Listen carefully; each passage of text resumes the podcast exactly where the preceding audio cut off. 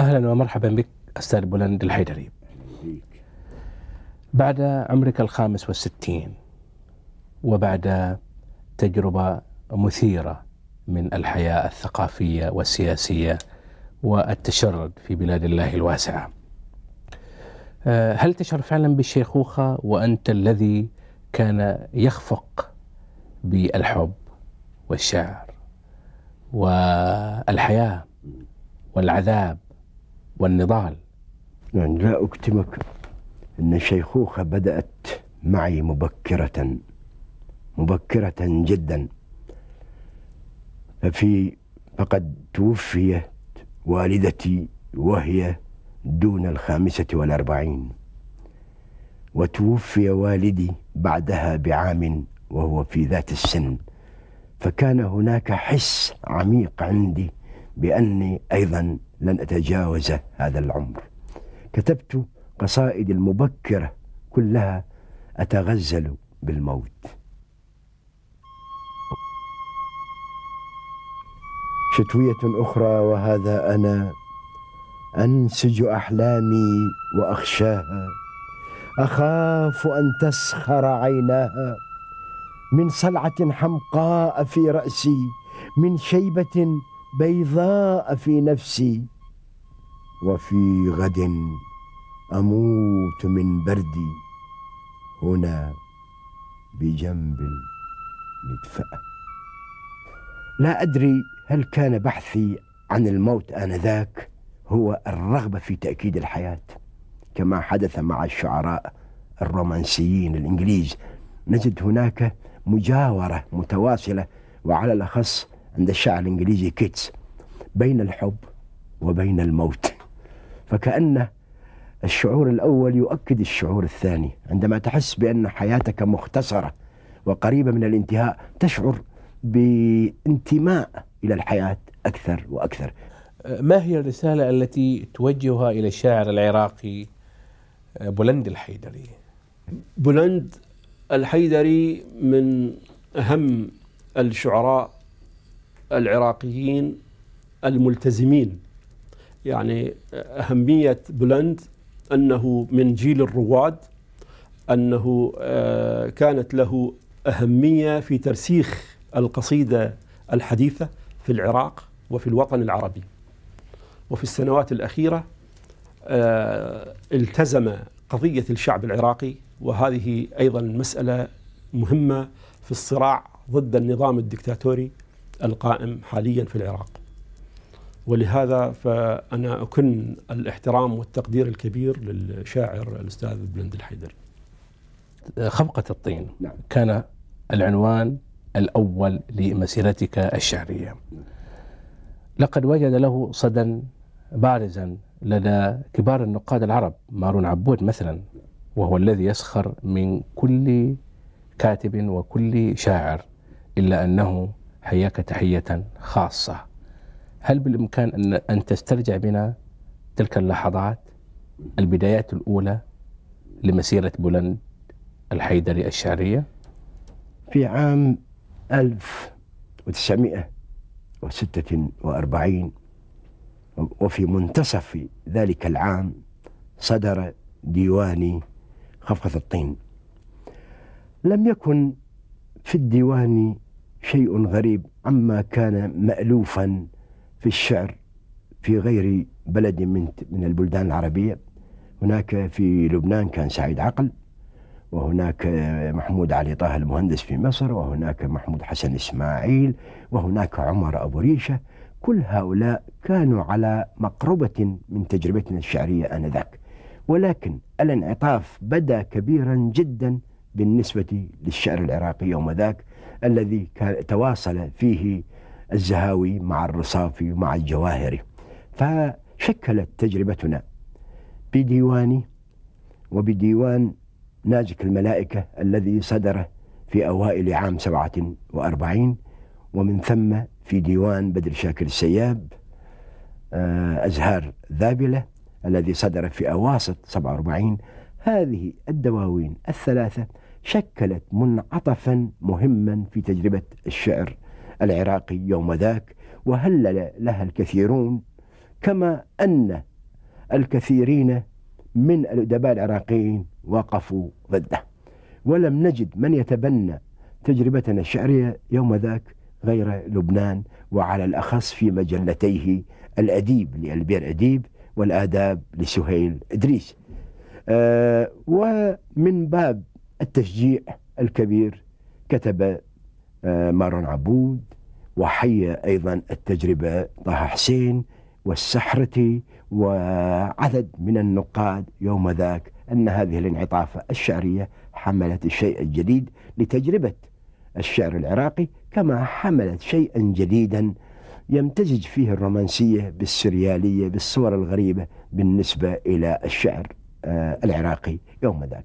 المحاولة لم تكن كبيرة في تجربتنا تلك إذ بقينا مرتبطين لحد ما بالإيقاعات الثابتة للشعر العربي مع أنني حاولت يوم ذاك أن أداخل ما بين الكلام وما بين الحوار لأجد صوتين يتوازنان في التجربة الشعرية.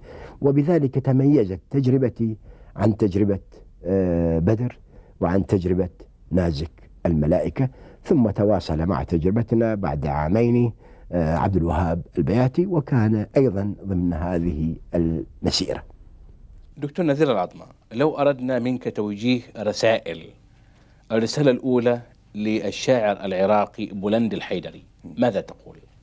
بولند الحيدري يعني آه، هو زميل من من مرحلة الرواد وقد آه، وقد كان من المؤسسين للحداثة الشعرية العربية لا سيما في أواخر الأربعينيات ومطالع الخمسينيات آه، لا سيما في قصائد المدينة الميتة. أغاني المدينة الميتة. أغاني المدينة الميتة وقصائد أخرى. آه، ويعتمد على التركيز لغة وتعبيرا وصورة. ولكن الصدور عن التجربة الذاتية وحدها على ما يبدو لا يكفي. في المرحلة الحديثة.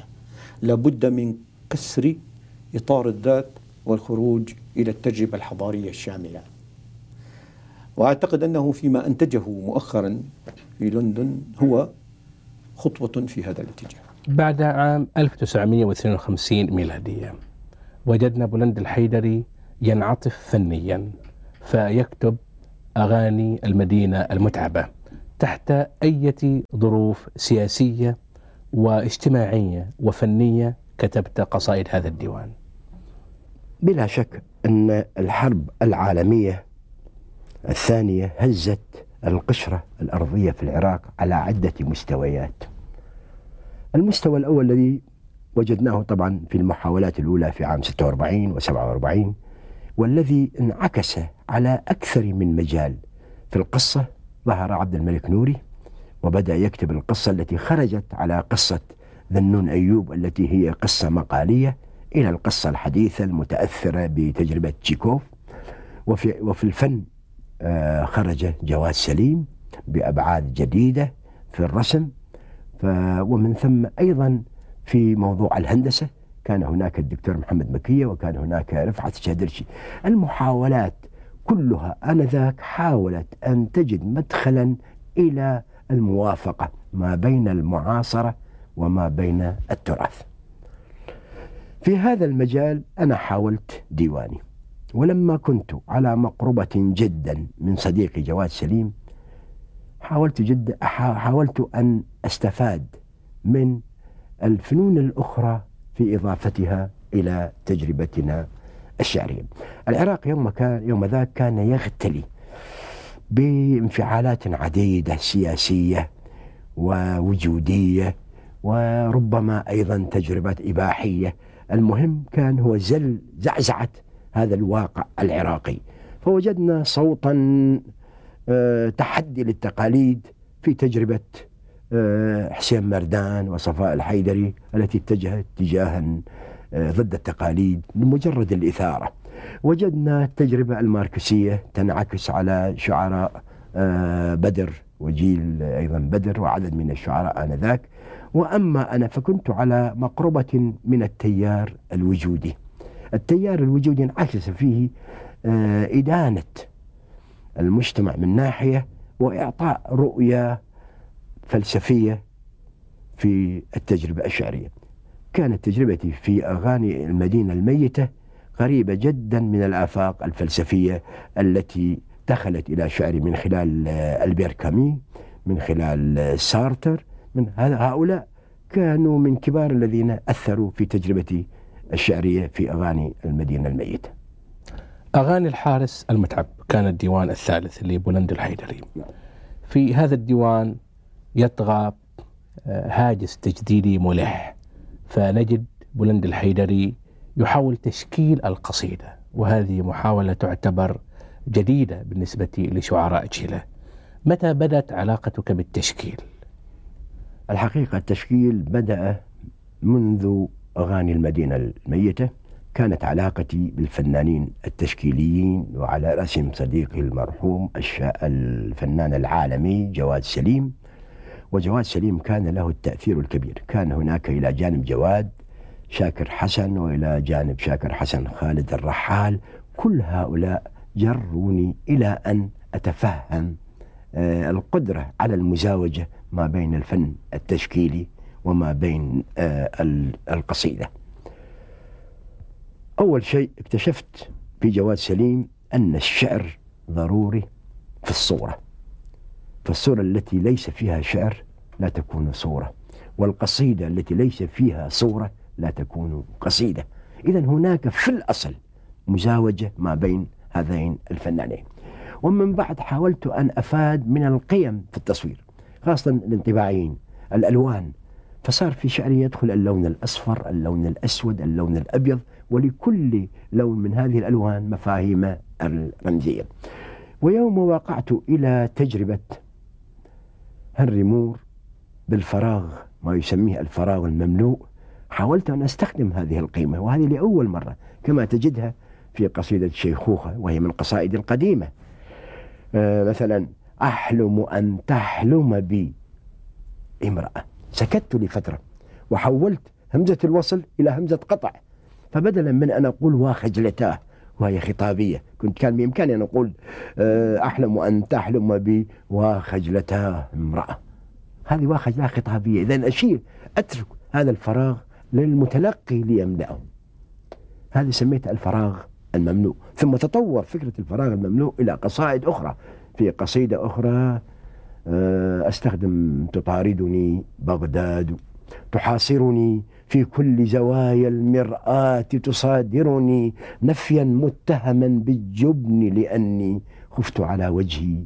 من عيني فآليت على أن أفقع عيني. واطفئ مرآتي كي لا أبصر وجه الآتي يهرب مني ولأني قطعت لساني إربا إربا. سمرت على مد الجدران السود وأسوار سجون الوطن خرسي ولأني أقسمت لكل الحرس أن أصبح أجبن من وطني. أجبن من أن أسأل ماذا أبقوا من وطني.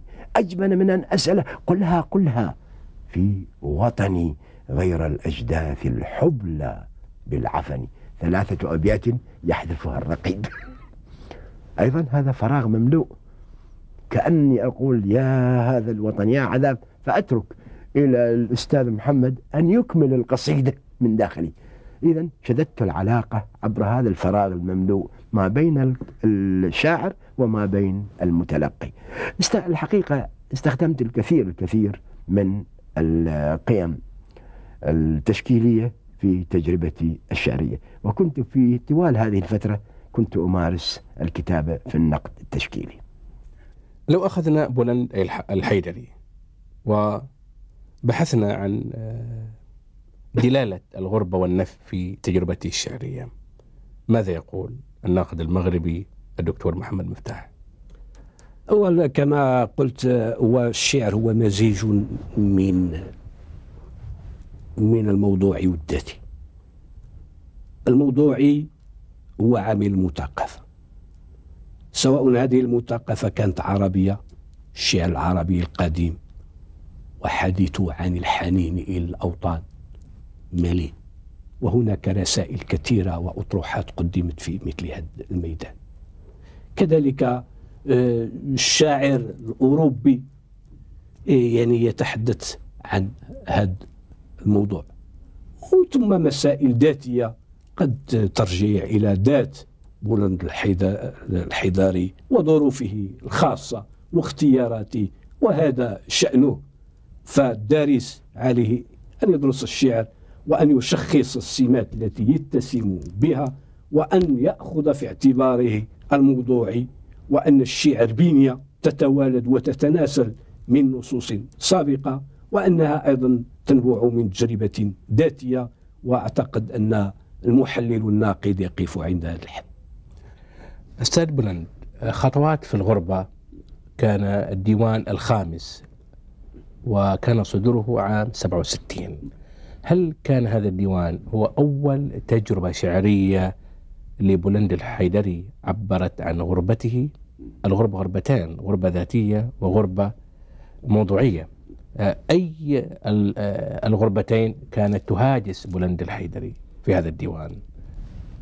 الحقيقة أنا كنت أحس بالغربة وأنا في وطني أكثر مما أحسست بالغربة وأنا خارج وطني.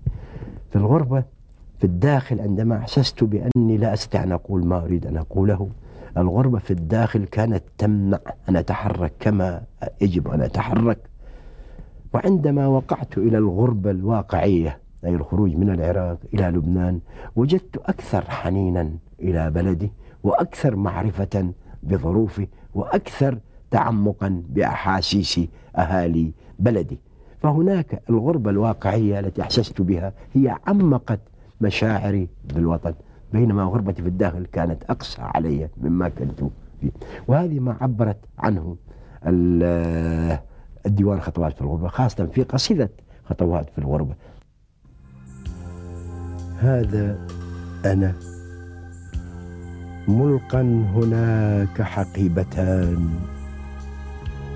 وخطى تجوس على رصيف لا يعود إلى مكان من ألف ميناء أتيت ولألف ميناء أصار وبناظري ألف انتظار لا ما انتهيت فلم تزل حبلى كرومك يا طريق ولم تزل عطش الدنان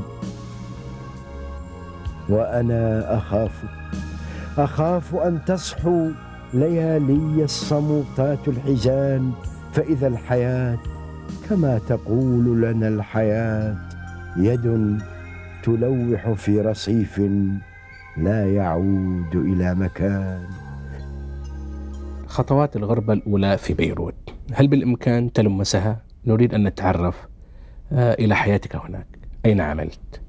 آه، ما هي الجريدة أو المجلة التي كنت تنشر فيها؟ الصداقات التي أقمتها؟ الثقافة التي تكونت لك؟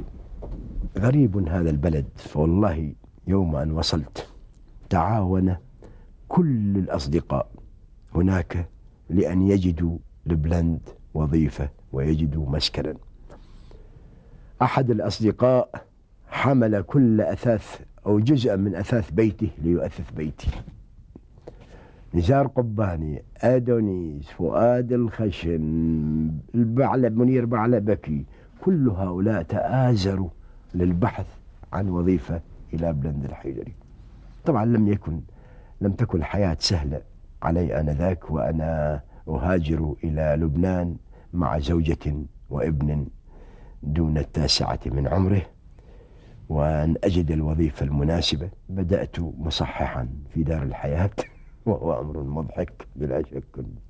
ثم اتسع المجال لي فكنت مشرفا على الدار العصرية وأيضا هذا العمل كان يقوم به أدونيس وتنازل عن عمله لي عندما وجد له عملا آخر وهذا كرم خلق لا أنساه له وفؤاد خشن أثث بيتي كله وهناك من دفع إيجار بيتي ثم أصبحت رئيسا لتحرير مجلة العلوم وكانت هذه الوظيفة معروضة إلى الدكتور آه، علي. لا أريد أن أخجله بإتمامه. فتنازل عن هذه الوظيفة لأخذها أنا بدلا عنه. كل هذا ثم انتهت وارتفعت ظروفي وتحسنت ظروفي. فأصبحت مدير لقسم التحرير في مجلة بيروت المساء. ثم أصبحت مدرسا في ثانوية في ثانوية برمانة. ولكن يبقى هذا البلد قريب إلى نفسي فقد آواني وأواني باحترام ولي وكل أشكر كل هؤلاء الأصدقاء الآن وغدا وبعد غد وديواني بالفعل تحيات آه، إلى بيروت مع تحياتي هو جانب مما يستوجبه الوفاء أن أقول لهذا البلد الذي وصلته آه، ذات مساء وأنا لا أملك في جيبي أكثر من 300 دينار. لا أدري كيف سأتواصل معها في محطتنا الأخيرة أستاذ بولند في غربتك الثانية في لندن. بعد بيروت حيث كتبت إليها ديوانك الرائع إلى بيروت. مع تحياتي غب الحرب الأهلية الدموية التي اشتعلت سنوات طوال انعجاف فررت بجلدك إلى لندن. من لندن أطللت علينا بديوانك أبواب إلى البيت الضيق. نريد أن نتوقف عند هذه المحطة الأخيرة. تجربتي في لندن الغربة فيها أشد بلا شك فهناك ليس لي جمهوري وليس في الناس الذين أعرفهم. في بيروت عندما كنت في بيروت قبل أشهر قليلة أحسست أن كل بيروتي يعرفني. كان الناس يهجمون متى ستعود يا بلند الحيدر إلى بيروت؟ وبلا شك هناك آلاف الناس في العراق يقولون لي متى ستعود يا بلند الحيدري كتبت شعرا ربما ليس هو الشعر بعد تجربتي اللي أعتقد بها أن أجمل تجارب الشعرية هي حوار وأعمق تجربتي تجارب الشعرية هي حوار. كتبت خلال بقائي في لندن ومنذ أحد عشر عاما أكتب الشعر الذي أريد أن يصل إلى بغداد. وقد وصل الكثير من شعري إلى إلى بغداد. ربما لم يكن لم, يك آه لم يكن على مستوى الشعر الذي أريده. ولكن كما يقول فرويد العملية الإبداعية هو حلم يقظة متبادل. أي عندما أتوجه إلى العراقي إلى البغدادي إلى أقربائي في كردستان علي أن أجد اللغة المناسبة للوصول إليهم.